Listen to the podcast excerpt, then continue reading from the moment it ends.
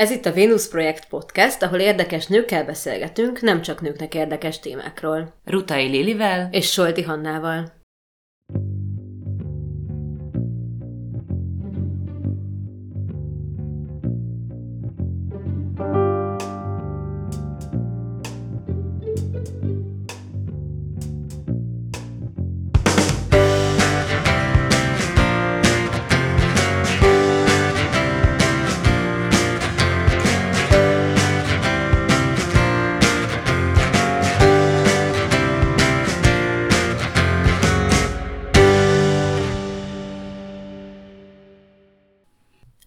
Epizódban vendégünk Széles Adrián, Vitiligo nagykövet, aki többek között a DAF kampányában, illetve több magyar magazin címlapján is szerepelt már. Oké, okay. szóval szia Adrián, köszi, hogy itt vagy ma a Venus projektben. Első kérdésünk az, hogy mi is az, hogy vitiligo, ez egy betegség, vagy egy állapot, hogyan érdemes beszélni róla, vagy hogyan érdemes ráhivatkozni? Hát megosztanak a vélemények igazából a vitiligósok között, hogy hogyan említsük magát a vitiligót, hogy betegsége, vagy csak egy állapot. Valójában az orvostudományi szempontból megközelítve a vitiligó, ez egy autoimmun betegség, amely során a pigmentek bizonyos részen a testen eltűnnek, akár szimmetrikusan, akár ilyen különböző formákban, és méghozzá azért tartozik a betegségek csoportjába, mert kívülről csak ilyen esztétikai problémának tűnhet, viszont maga a vitiligo képes behozni olyan más autoimmun betegségeket, amik így kéz a kézben tudnak járni, mint Hashimoto, különböző más pajzsmirigy problémák, cukorbetegség, reumatitis, tehát hogy, hogy amikor egy autoimmun folyamat elindul, mint például a vitiligo, az eredményezheti azt, hogy más autoimmun folyamatok is elindulnak, úgyhogy maga a vitiligo az, az egy autoimmun betegség. Sajnos nem szeretem én se ezt a szót, de, de igen, ez egy betegség.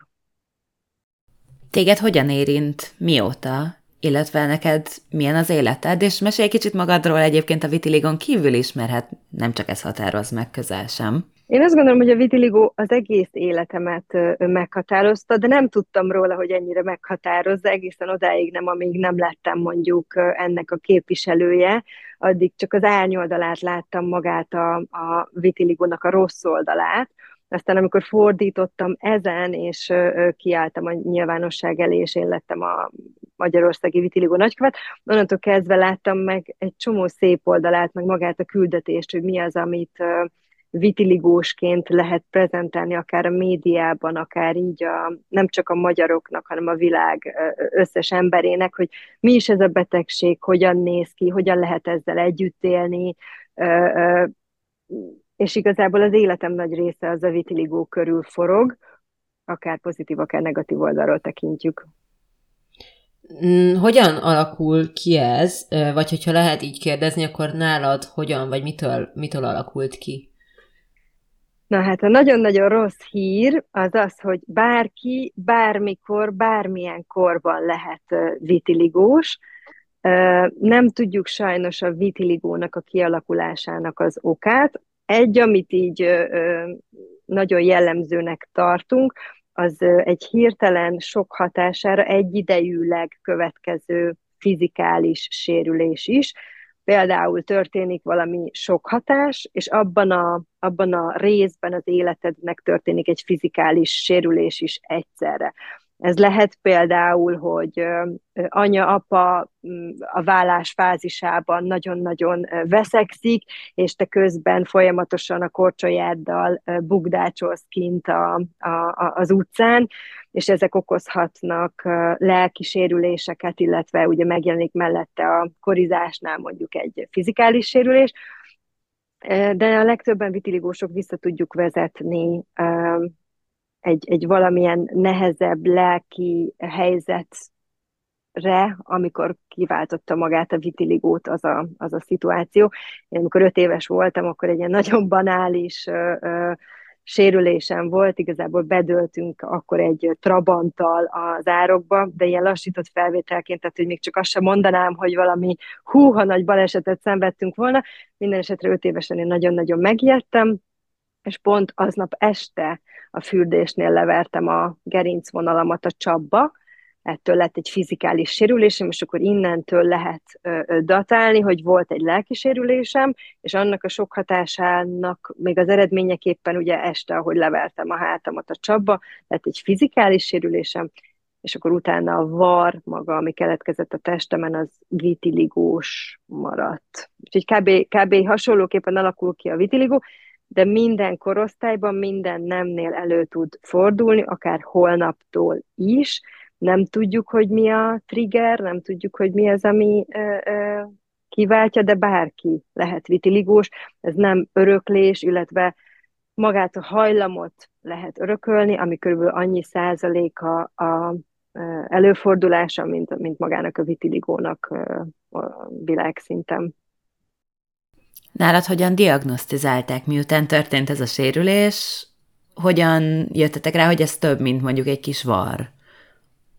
Hát ugye ez olyan 90-es évek eleje volt, igazából azt gondolták, hogy a var, amikor levált, ugye általában a pigmentáció világosabb szokott lenni a var helyén, és akkor utána visszanyer az eredeti bőrszint, ahogy ugye a melaninok elkezdenek dolgozni, de, de nálam ugye megmaradt fehérnek, és akkor onnantól kezdve, amilyen sérüléseket szereztem, azok úgy, úgy ugyanúgy fehérek maradtak, aztán jártunk orvosról orvosra, viszonylag korán diagnosztizálták, hogy vitiligó, de mivel nem nagyon tudtak vele mit kezdeni, így, így magát csak a, a, a tényt állapították meg. Mi önállóan kezdtünk bele a kutatásba, hogy hogyan találhatunk olyan gyógymódot, kúrát, amivel esetlegesen meg lehetne tőle szabadulni, és akkor itt, itt, itt kezdődött egy ilyen nagyobb harc. Szerintem nincs olyan kúra, ami mondjuk esetleg amik most jön, jöttek már, ami mondjuk én gyerekként nevettem volna részt. Mm.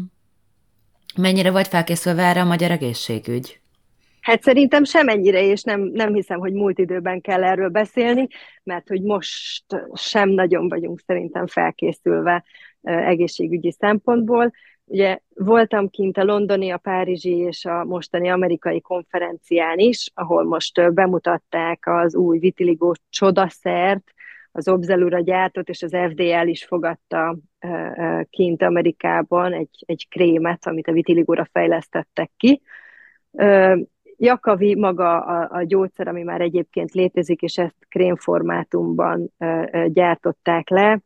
Én egy kicsit szkeptikus vagyok vele kapcsolatosan, de a magyar egészségügyet az, az kb. ott tart, hogy 22 országból azt hiszem négyen nem fogadták el még itt a, a, az Európai Unióba, és akkor mi így közte vagyunk. Én jelentkeztem disztribútornak az amerikai cégnél, mert hogy nekem megvan a kapcsolatrendszerem ahhoz, hogy mondjuk gyógyszeripari terméket Magyarországra tudjak engedélyeztetni, de aztán valaki végül is lecsapott a, a, a termékre pont előttem, úgyhogy folyamatban van az ügy, úgyhogy aki nyitott esetlegesen e, ilyen típusú kúrára, az nem sokára kezében fogja tartani magát ezt a krémet, de, a, de az egészségügy jelenleg ott tart, hogy a vitiligót, mint maga tudja diagnosztizálni, bőrgyógyász, vagy akár házi orvos is. Van egy ilyen puva lámpánk, amivel meg lehet állapítani ha csak szemre valaki ezt így nem is tudja, lámpával meg lehet állapítani, hogy a vitiligó az ténylegesen vitiligó, és onnan felajánlják a paciensnek az ilyen alapkezelési módszereket, amik nagyjából ö, hasztalanok, de általában mindenki végig szokta zongorázni, vagy bejön a Vitiligo Hungary közösség Facebook oldalunkra, és akkor megkeresi azokat a kúrákat, amin már a legtöbb ember részt vett, és akkor elgondolkodik rajta, hogy pénzt, időt, energiát akar-e belefektetni, és akkor végül is kihagyhatja ezeket a felesleges köröket. Mm. Az általunk talált adatok szerint itthon, vecsések szerint két-háromszáz ezer embert érint a vitiligo. Ez reális? Mert, mert ez nekem nagyon soknak tűnik. Hát 100-200 ezerről beszélünk. 100-200 ezer. Igen, a lakosságnak a, az egy százaléka, tehát hogy egy ilyen 70-140 millió világszinten, ami szerintem egyébként bődületesen sok, nem is tartozunk a ritka betegségek közé, de minek után nem tudják mérni magát a, a vitiligót, hogy honnan számít valaki vitiligósnak, tehát egy körömnyi vitiligós folttal is vitiligósnak számítasz, de nincs egy ilyen detektáló rendszerünk, vagy nincs egy ilyen applikáció, ahol ezt mondjuk be tudnánk gyűjteni, hogy ki az, aki vitiligós, hiszen maga, aki vitiligós van, hogy nem is tud róla, hogy vitiligós. Tehát, hogy van egy akár nagyobb, mondjuk egy 50 forintos nagyságú folt valahol a testén, nem zavarja, nem érdekli, nem ég le neki a napom, nem terjed, nem foglalkozik vele. Az más kérdés, hogy mögötte autoimmun folyamatok azok hogy zajlanak, de nem biztos, hogy annyira tudatos, hogy mondjuk ezt így észrevegye. Na ő például vitiligós, tehát hogy, hogy, hogy ő hol helyezkedik el a 100-200 ezerbe, azt mondjuk így nem tudjuk. De ez csak egy ilyen becsült uh, szám. Igen, meg hát azt is tudjuk, hogy az autoimmun betegeknél, akik viszont ennél jóval, jóval többen vannak, nagyon sok esetben ilyen tüneti kezelések zajlanak, ami miatt akár sosem diagnosztizálják őket, úgyhogy nyilván nagyon nehéz pontos számokat mondani. Azért is kérdezem, mert többször nyilatkoztat, hogy egy ilyen betegség az nem csak, azzal, nem csak az azzal élőt érinti, hanem mindenki mást is a környezetében. Ez alatt te mit, mit értesz pontosan, vagy mit értettél akkor, hogyha szabad így? Hát ez akkor realizálódott bennem, nekem volt egy nyolc éves párkapcsolatom, ami után, tehát a, szakítás után jött meg ez a, ez a nagy magamra találás a vitiligóval kapcsolatosan, hogy, hogy én emlékszem azokra az időszakokra, amikor, amikor 40 fok volt Magyarországon, mi bennültünk a kis lakásban, és, és tettük ezt mind azért, mert hogy én mondjuk azon a héten, vagy abban a hónapban valamilyen negatív esemény miatt, mondjuk ami strandhoz köthető, nem akartam kimenni mondjuk a strandra.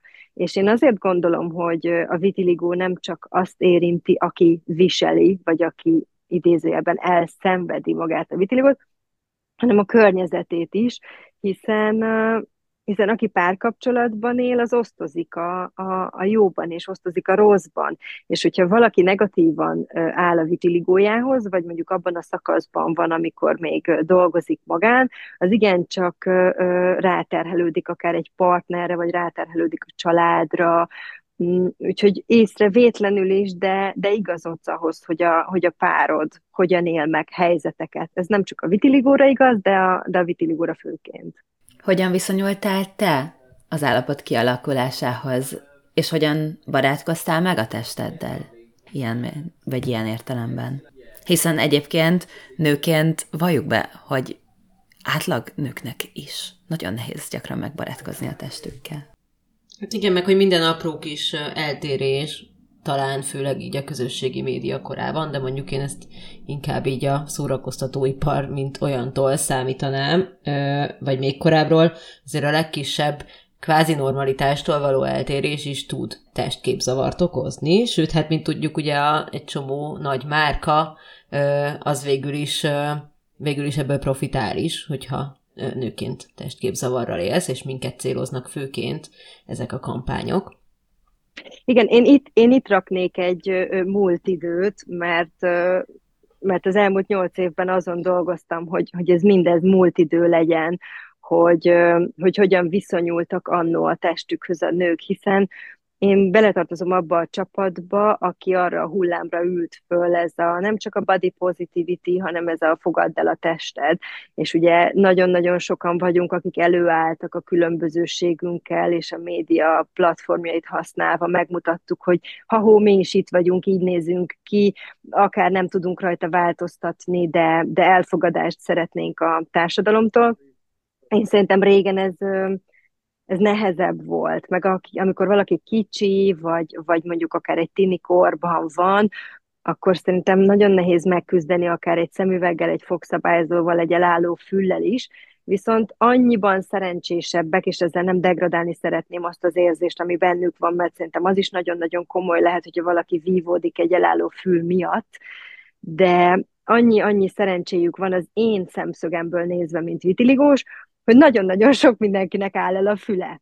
Míg vitiligóst azt viszonylag kevés set találsz akár mondjuk a, az iskolában, úgyhogy szerintem azoknak, akik különbözőséggel élnek, vagy nőnek fel, azoknak szerintem nehezebb ö, ö, maga a beilleszkedés, és pont ez az, ami miatt a, a kampányt elkezdtem, és pont ez az, ami a célom volt, hogy, hogy ezen változtassunk, hogyha, hogyha megmutatsz nagyon-nagyon sok elálló fület, vagy megmutatod azt, hogy miért kerül fogszabályzó mondjuk egy alsósnak a fogára, vagy alsóba talán még nem tesznek, de felsőbb általános iskolában, akkor talán meg lehet érteni, hogy ez, hogy ez teljesen normális folyamat. És ezen kiindulva azt gondoltam, hogy ha megmutatom magát a vitiligót, akkor, akkor szerintem nőhet úgy föl egy következő, vagy egy utána lévő generáció, akinek kb. annyira normális lesz a különbözőség, mint mondjuk egy elálló fül.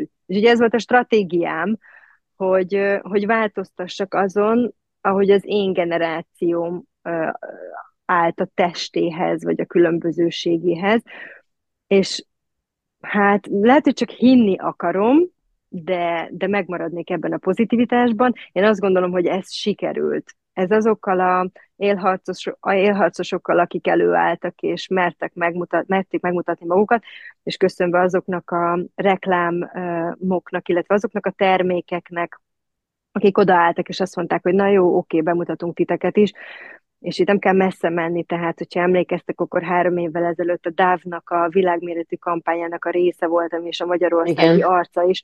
Tehát, hogy én azt gondolom, hogy, hogy ahova odaáll egy DAV, ott, ott, ott nem csak a terméket kell nézned, hiszen nem a termék lesz az arcodban nyomva, hanem azokon a nagy plakátokon ezek a vitiligósok lesznek. És By the way, ki az, aki akar foglalkozni most így ebben a pozícióban egy termékkel, mert én nem. Megjegyzem, sokkal előbb használtam a Davot, mint terméket, mint, mint ahogy a kampánynak az arca lettem volna, és egyetértek, nem csak a küldetésével, a termékével de nem számít ebben a részben maga a termék, hiszen a nagy plakátokon bármi is van a kezében, valójában egy vitiligós testet lát. És szerintem ez az, ami fontos. És amikor megkeresnek mondjuk reklámajánlatokkal, ugye hát nyilván ott a felületem naponta jönnek, ezt reklámoz, azt reklámoz, ez legyen a kezedbe, az legyen a kezedbe, akkor én mindig tudatosan döntök, és azért nincsenek reklámok a, a, az oldalamon, mert hogy azt nézem, hogy ki az, aki a vitiligót akarja megmutatni, és ki az, akinek a, a mesdjéjén, a saját termékpalettája mellett a vitiligó is fel fog tűnni, nem csak maga a reklám és szerintem ezek a nagy cégek, ezek most háttérbe helyezték magukat, és elő, előtérbe tették ezeket a különlegességeket, és, és ezáltal lettek híresek akár a vitiligósok is. Tök jó, hogy ezt mondod, mert nekem, aki meg nekünk, akik, tehát nem akarok nagy önellentmondásba keveredni, mert mi mégiscsak újságíróként, vagy ilyen média szereplőként reprezentációval foglalkozunk. De bennünk az mindig egy kérdés, hogy, hogy mennyire tud valójában valódi változásokat elérni egy-egy ilyen kampány, lásd például az, hogy a DAV bemutat vitiligós embereket, vagy vitiligós embert óriás plakáton. Tehát, hogy, hogy mennyire tud ez igazából bevonulni, vagy át, át vonulni a való életbe, hogyha te azt mondod, hogy végül is a te percepciód tök fontos ilyen szempontból, hisz te magad is vitiligóval élsz. Ha te erről pozitív visszajelzést adsz, az szerintem tök jó, és tök fontos. De ugye tudjuk, hogy, hogy te végül is egy ilyen hétköznapi hősként beálltál így a vitiligó mellé, arccal névvel, hogy te ezt képviseled de attól még nyilván az, hogy te ennyi embert képviselsz minden egyes megszólal, megszólalásoddal a témában, azért az nagyon fárasztó ö, is tud lenni. Ö, ezt te terápiás célral, terápiás célral is kezdtél el ö, erről beszélni? Ö, azon kívül, hogy sorstársakat akartál keresni, és a és úgymond a, nem tudom, a vitiligósoknak a társadalmi megítélését akartad színesebbé tenni? Vagy te hogyan, hogyan küzdesz meg igazából ennek a mentális részével? Mert hogy attól még te egy, egy ember vagy a nap végén. Szerintem önterápiát tudatosan nem akartam indítani. Én én a vitiligo elfogadásához nagyon-nagyon sok eszközt vetettem be. Ez a tudatos fejlődésnek és a munkának a része, akár mondjuk egy terápia is, Viszont azt észrevettem, hogy saját magamnak is hat terápiaként. Tehát én is nagyon-nagyon sokat fejlődtem, én is nagyon-nagyon sokat változtam, és pozitív irányba terelődtem, még annak dacára is, hogy egyébként én már akkor, amikor kiálltam a nyilvánosság elé, akkor én teljességgel biztos voltam benne, hogy ha 472-en fogják még azt mondani, hogy ja, szerintem ez a lány, ez csúnya, akkor kb. egy mosoly fog megjelenni az arcomon, azt fogom mondani, hogy jó, hát a 473 sem fog meghatni, hiszen én már rendben voltam, tehát én úgy álltam oda, hogy, hogy te már nem tudtál volna engem bántani. Nagyon érdekes, mert, mert én azt gondolom, hogy, hogy engem egy vagy két ember tudna igazán bántani, és az mondjuk a, az anyám, vagy a testvérem, vagy a párom, hogyha mondjuk odállni, és azt mondaná, hogy figyelj, szerintem csúnya vagy az összes többi nem nagyon, nem nagyon érdekelne, de, de a, a, a kampány során azt vettem észre, hogy rám is terápiás jelleggel hatott. A különböző történetek, amikor előkerültek, hát nyilván ha valaki negatív fázison ment keresztül a vitiligójával kapcsolatosan, akkor kb. ugyanazokon a lépéseken, mint én. És azért végighallgatni azt, hogy van egy olyan sorstársad, aki nem tartott még, ahol te tartasz, viszont ugyanazokat a sztorikat meséli el, hát brutál sok sírás volt a levelek fölött, többször betegedtem meg a fájdalomtól, ami, ami jött a levelekből, vagy ami, amivel megkerestek mondjuk telefonon, vagy, vagy akár személyesen. Viszont az van, hogy, hogy ez egy misszió, és ezt nehéz lenne átadnom egy olyan valakinek, aki még hasonló küldetést nem csinált.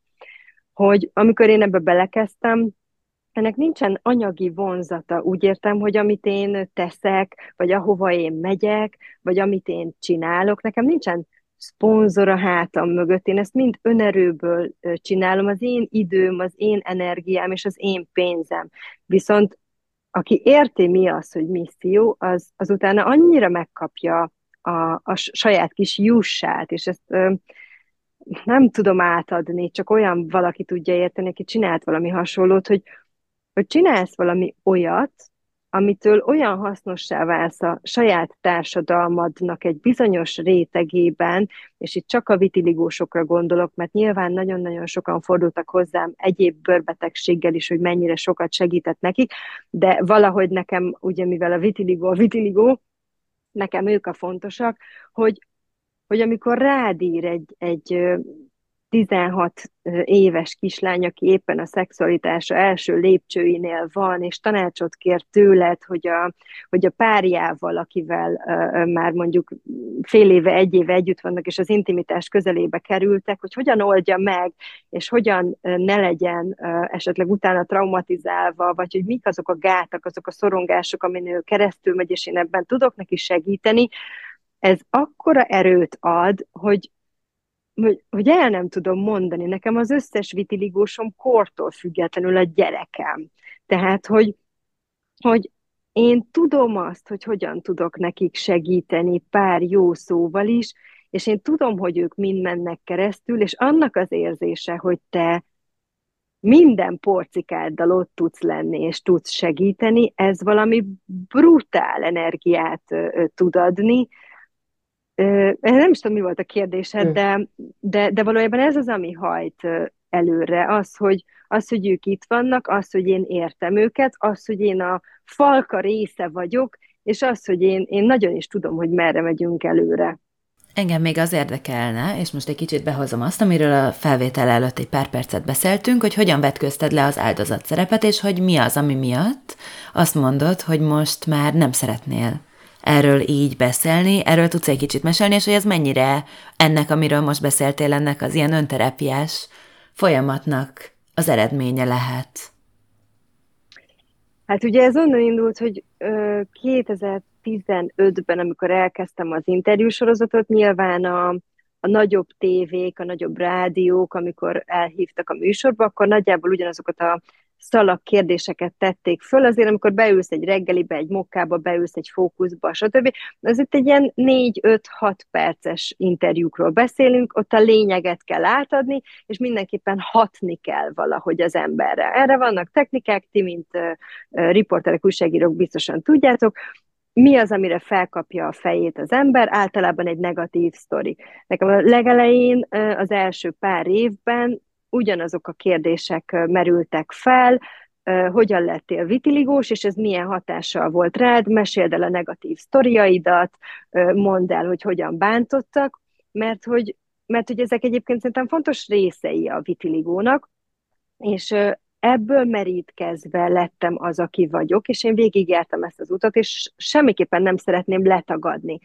Annyi van, hogy, hogy ami kilenc évesen történt, az, az nem jellemző most a 38 éves létemre.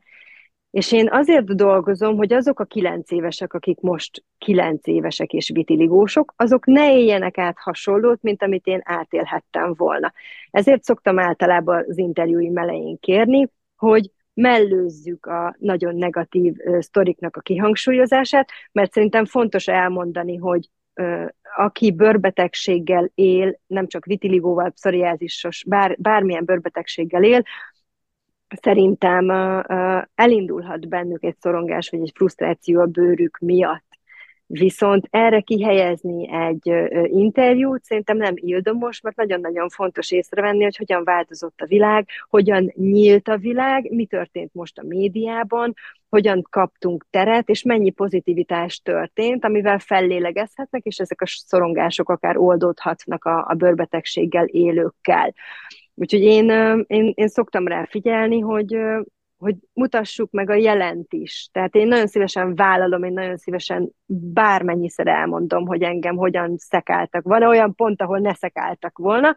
Nagyon durva uh, sztoriaim vannak, viszont 38 évesen a, a, a totál ellenkezője van. Tehát, hogy arról tudok beszámolni, hogy, hogy, hogy egy elég szép világba kerültünk bele, és lehet, hogy csak egy ilyen rózsaszín szemüvegem van, és álomban élek, de valójában én azt látom, hogy nagyon-nagyon-nagyon nagy változás volt, köszönhető ugye a social médiának, meg a különböző márkáknak, akik ugye mellénk és szerintem ezt érdemes bemutatni, erről érdemes beszélni, hogy nem én, hanem mindenki, aki, aki odaállt, és azt mondta, hogy figyelj, nem érdekel, megmutatom, azok az élharcosai voltak ennek a, ennek a melónak, és ezt csak egyetlen egyszer lehetett megcsinálni, és ezt most ebben a korban csináltuk meg, és azt gondolom, hogy ha ezt fenntartjuk, akkor többé nem lesznek olyan negatív sztorik, mint amik mondjuk az én koromban voltak, és mondjuk akik mondjuk talán ott velem nőttek fel egykorúak velem, azok hasonlóakról tudtak beszámolni, de ez változni fog, és bárki, aki szülőként hozzám fordul, hogy vitiligós a gyermeke, és az utolsó ö, ö, mencsvárként hozzám fordul, hogy jó, de mi lesz, akkor azt mondom mindig, hogy nyugalom, dolgozom rajta, hogy jó legyen. Mm. És azzal, hogy nálatok beszélhetek például a vitiligóról, az is egy munka. Tehát, hogy, hogy ti vagytok egy csatorna, és nagyon-nagyon hálás vagyok azért, hogy ti foglalkoztok a vitiligóval, mert a ti hallgatottságotokban az emberek igazából találkoznak a vitiligóval, és hogyha 500-ból most csak egyetlen egy ember fogja megtudni, az szerintem nagyon-nagyon nagy dolog, mert hogyha mindenhol beszél valaki a vitiligóról, akkor sok egy lesz. És a végén oda jutunk, hogy már mindenki fogja tudni, mi az, hogy vitiligó, és nem lesz érdekes, mint ahogy egyébként nem érdekes egy elálló fő sem. Meg szerintem ez, egy tök fontos dolog, amit mondasz, hogy nekünk újságíróként az nagyon is egy felelősségünk, meg hát ugye ezt hívják, nem tudom, sajtóetikának, hogy, hogy te itt vagy, te itt el tudod mondani saját magadtól a dolgokat, válaszolsz a kérdéseinkre, te képes vagy képviselni magad, úgyhogy mi nem szabad, hogy áldozatként tüntessünk fel téged. Nagyon fontos beszélnünk ezekről a témákról, minél őszintébben, meg minél nyersebben, mert hát ö, fel kell tenni azokat a kérdéseket, amiket amiket föl kell tenni, meg, meg tökre nem lenne jó, hogyha újabb tabukat képeznénk, amikor éppen azoknak a ledöntésén dolgozunk, de attól még azt szerintem nagyon fontos, hogy, hogy nem, nem hozunk embereket ö, olyan helyzetbe, ö, önként vagy önkéntelenül, hogy áldozatként tüntetjük fel őket, ö, amikor egyébként nem feltétlenül azok, vagy tehát, hogy ez nem a mi, azt hiszem, hogy ez nem a mi tisztünk eldönteni, nem szabad, hogy ezt mi döntsük el. Igen, én csak, én csak annyi, hogy, hogy nem akarok védig, végigparázdézni egy social media felületen a, a, a negatív sztoriaimmal.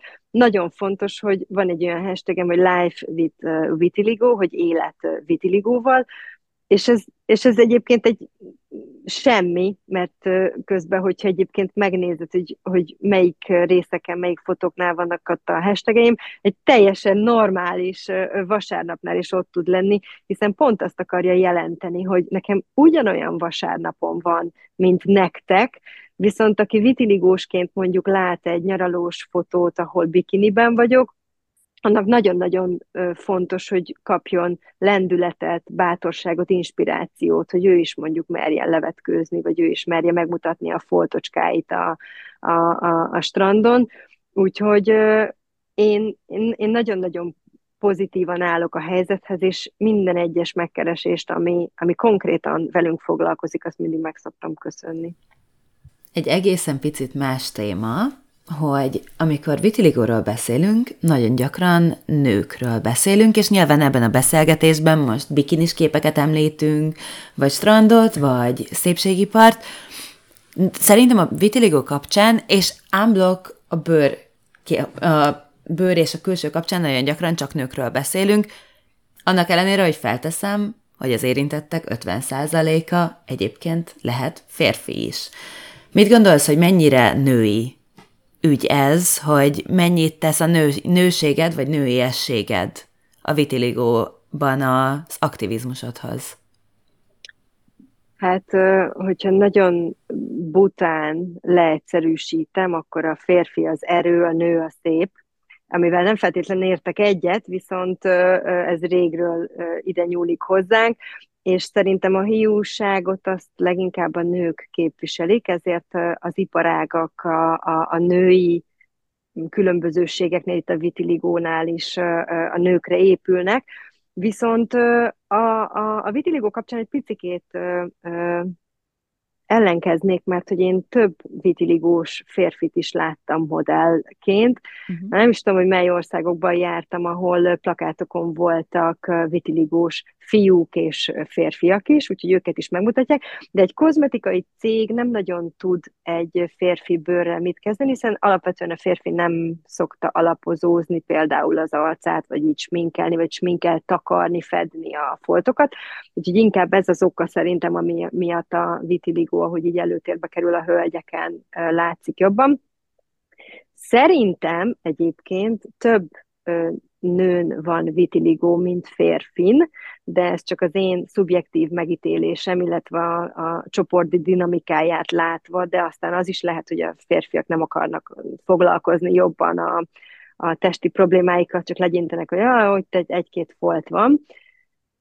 De én, de, én a, de én a hölgyeken jobban látom, úgyhogy még az is elképzelhető, hogyha lenne egy ilyen vizsgálatunk, akkor így generációkat átívelve lehet, hogy több hölgyet találnánk, talán mondjuk egy ilyen 60-40 arányban szerintem a nők között több, de mondom, ez nagyon-nagyon szubjektív. Úgyhogy vannak férfiak is, szerintem ők is előtérbe kerülnek, de, de őket annyira nem érdekli, mint amennyire minket érint szerintem a, a vitiligói lelkileg. Igen, hogy azért a társadalom meg a szépségipar sokkal nagyobb ö, nyomást helyez a nőkre, bár talán ez is változóban van, de szerintem az is lehet az oka ö, ennek a, a differenciának, hogy, hogy egyszerűen kevesebb ö, férfi mer emiatt egyáltalán hangot adni ennek, kevésbé mernek a külsejükről beszélni. De ez meg csak az én személyes véleményem vagy tapasztalatom. Egyébként, hogyha már itt tartunk, ugye annak, hogy a női hiúságot ennyire így a központba helyezzük, vagy hogy ez egy ennyire elterjedt dolog, és én abszolút ennek az áldozata vagyok idézőjelben, a szépségipar az egyik okozója. A szépségipari cégeknek köszönhetjük, hogy ennyire bizonytalanok vagyunk gyakran önmagunkban, hogy azt gondoljuk, hogy tökéletességre van szükségünk, És most pont ezek a cégek, akik kiállnak ugye a sokszínűség mellett, amikor te a DAV kampányában részt vettél, mennyire gondolkoztál ezen, hogy végül is, és ezt abszolút nem kritikaként mondom, de hogy egy olyan cégnek a reklámában szerepeltél, aki miatt egyszer áldozati szerepben tűnhettél fel, hogyha így a big picture-t nézzük. Hát nem tudom, hogy mennyire voltam tudatos, amikor a DAV esetlegesen annó mm, mm, nem reprezentálta a különbözőségeket a médiában. Én pont a kampány kezdetekor, ugye júniusban kezdtem a kampányt, én októberben írtam az Unilevernek levelet, akkor még nem nagyon voltak vitiligósok világszinten reklámokban, de én már akkor, amikor elkezdtem a, a kampányt, akkor volt a Dávnak egy ilyen bikinire vetkőzött, azt hiszem Hada, Hadas Kriszta, Soma volt benne, meg talán valami a harmadik, negyedik hölgy is, akiknek a dundóságukkal mutatták be igazából a, a, a szerintem ott is tusfürdő lehetett, nem tudom. És ezek a reklámok nagyon mentek, és én azt gondoltam, hogy ez nagyon-nagyon jó, ez nagyon-nagyon tetszik, annyi probléma van, hogy nincs közöttük vitiligós. És akkor én írtam nekik egy levelet még 2015. októberben, hogy én Széles Adrien vagyok, én ezt kezdtem el, és hát én nagyon-nagyon szeretném, hogyha a reklámoknak a, a, a bizonyos részében vitiligós modellek is benne lehetnének. Most én nem feltétlen magamra gondoltam, de azért oda tettem nekik, hogy please use my body, és hát nem nagyon kaptam vissza választ, pedig, pedig nagyon-nagyon sok levelet küldtem. Aztán utána 2019-ben jött a megkeresés a nemzetközi DAF-tól, nem a magyartól, a világméretű kampányukat illetően, hiszen ők már előrébb jártak, ők elkezdték uh, uh, megmutatni, és elkezdték reprezentálni a különböző nőket a, a social media felületeken, vagy a reklámjaikban, és ott jött a megkeresés, és uh, a nemzetközi DAV-val dolgoztam együtt ugye a világméretű kampányában, ami miatt megkeresett a DAV, ő is csatlakozott ehhez a, kampányhoz, és annak lettem a magyarországi arca. És ami szerintem nagyon-nagyon fontos volt például ebben a kampányban, hogy ö, azt hiszem hat óra volt a fotózás, ez egy teljesen normális, ugye hajs, mink, fotó, stb. De egyetlen egy fotót sem retusáltak, nem igazítottak, és, és nem változtattak. Tehát, hogy kizárólag manipuláció mentesen közölték a fotókat, mind a nagy plakátokra, mind a buszmegállókba, a plakátokba, mind a, a drogéria üzleteiben. Tehát, hogy azt a nyers valóságot kaphattad meg, nem csak vitiligós, hanem voltak más modellek is, amilyen a valódi nő maga. És szerintem ezzel a lépéssel a, a DAV nagyon-nagyon sokat változtatott a, a, a megítélésen. Szerintem ők eleve el, élen jártak abban, hogy megmutatták mindig a, a, a nőiességet, de ezzel a húzással szerintem zseniálisat alkottak, mert az egész világ odafigyelt erre. Sőt, létrehoztak egy stockfotókönyvtárat, amiben azt hiszem 175 hölgy kerülhetett bele, és arra kérik a különböző cégeket, hogy ezekből a fotókból válasszanak majd a reklámjukra, hogyha esetlegesen valaki egy kávét szeretne majd reklámozni, és esetleg van olyan fotó, amit ebben a kampányban készítettek, és a hölgynek kávé van a kezében, és nincsen retusálva, hanem úgy van fotózva, hogy van, akkor szeretnék viszont látni ezeket a nagy plakátokon, és szerintem ez az, ami elindított egy nagyon nagy hullámot, és nem csak a DÁV, mert egyébként többen is voltak, akik, akik már ezt így csinálták, de ők kiemelkedőek voltak benne, hogy, hogy azt mondták, hogy oké, okay, oké, okay, nem szeretnénk azt látni, hogy 90-60-90, és olyan retusált a modell kint a plakátokon, hogy még a 90-60-90-es modell is elszégyelli magát, amikor meglátja a plakátot, nem hogy még egy olyan, aki közel-távol nincs a, a, a méretében hozzá, Úgyhogy nem csak vitiligósként volt ez nagy felüdülés, hanem szerintem mindenkinek. És szerintem ezt a vonalat követik, és erre, erre nagyon-nagyon sokan ráültek, és szerintem ez az irány, megmutatni azt, ami van. Én nem gondolom, hogy ne lehetne használni filtert, nem gondolom, hogy ne lehetne szépíteni fotókat, azzal nem értek egyet, amikor teljesen megváltoztatjuk az arcot és ezeket a nagyon brutál filtereket használjuk a fotóinkon. Mm. Ja, meg egyébként az, aki használ bármire ilyen stockfotó oldalakat, az szerintem tökre ismeri ezt a, ezt a küzdelmet, hogy nagyon nehéz igazából bármilyen diverzitást megmutató stockfotókat találni, úgyhogy ezt, ezt én is akartam volna behozni, vagy én is akartam volna említeni ezt a stockfotó kampányt, mert ez egy nagyon, nagyon fontos dolog.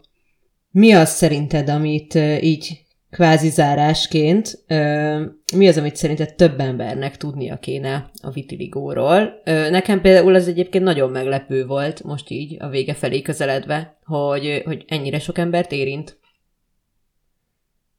Én azt gondolom, hogy én már nem akarok átnyomni üzenetet, nem akarok kérni semmit. Én már pár évvel ezelőtt is azt gondoltam, hogy a munkám az csak ennyi volt, hogy nem csak idehaza, hanem több országba is eljutva képviseltethettem akár a magyar vitiligósokat is, és elindíthattunk, vagy akár ráülhettünk arra a hullámra, amit más elindított, amivel, amivel a vitiligó előtérbe került.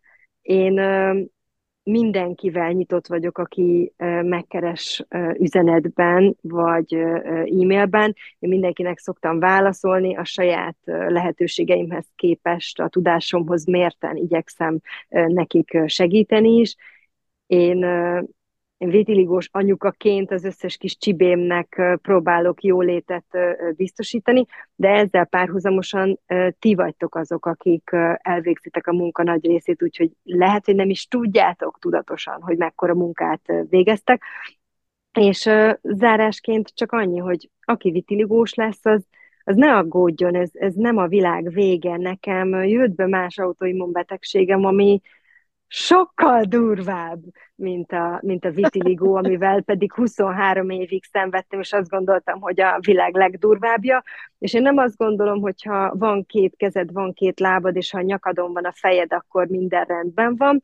Én csak azt mondom, hogy hogy lehet előnyt kovácsolni, és lehet átokból áldásként is tekinteni a vitiligóra, Úgyhogy bárki, aki vitiligós lesz holnap, ne pánikoljon, nyugodtan forduljon hozzám, nyugodtan jöjjön be a közösségünkbe, és föl fogjuk őt emelni, rátesszük a tenyerünkre, és, és meg fogjuk őt ölelgetni, mert, mert ez nem egy akkora baj, mint amekkora bajként én mondjuk gondoltam rá az életem nagy részében. Ez egy csodálatos végszó, Adrián. Nagyon szépen köszönjük, hogy most a Vénusz Projekt epizódban meséltél magadról, és a vitiligóról is. Szuperek vagytok, csajok. Köszönöm szépen a megkeresést, köszönöm, hogy foglalkoztatok velünk, és remélem, hogy a hallgatottság is közelebb kerül a vitiligóhoz. Ezzel lezárult a Vénusz Projekt 9. évad. Köszönjük, hogy itt voltatok velünk. További érdekes nőkkel és nagyon érdekes témákkal 2024. januárjában jelentkezünk. Ez volt a Venus Projekt Podcast. Solti Hannával és Rutai Lilivel. Ha tetszett az epizód, értékelj minket az Apple Podcast rendszerében, hogy többekhez eljussunk, és kövess minket Facebookon, Instagramon és TikTokon.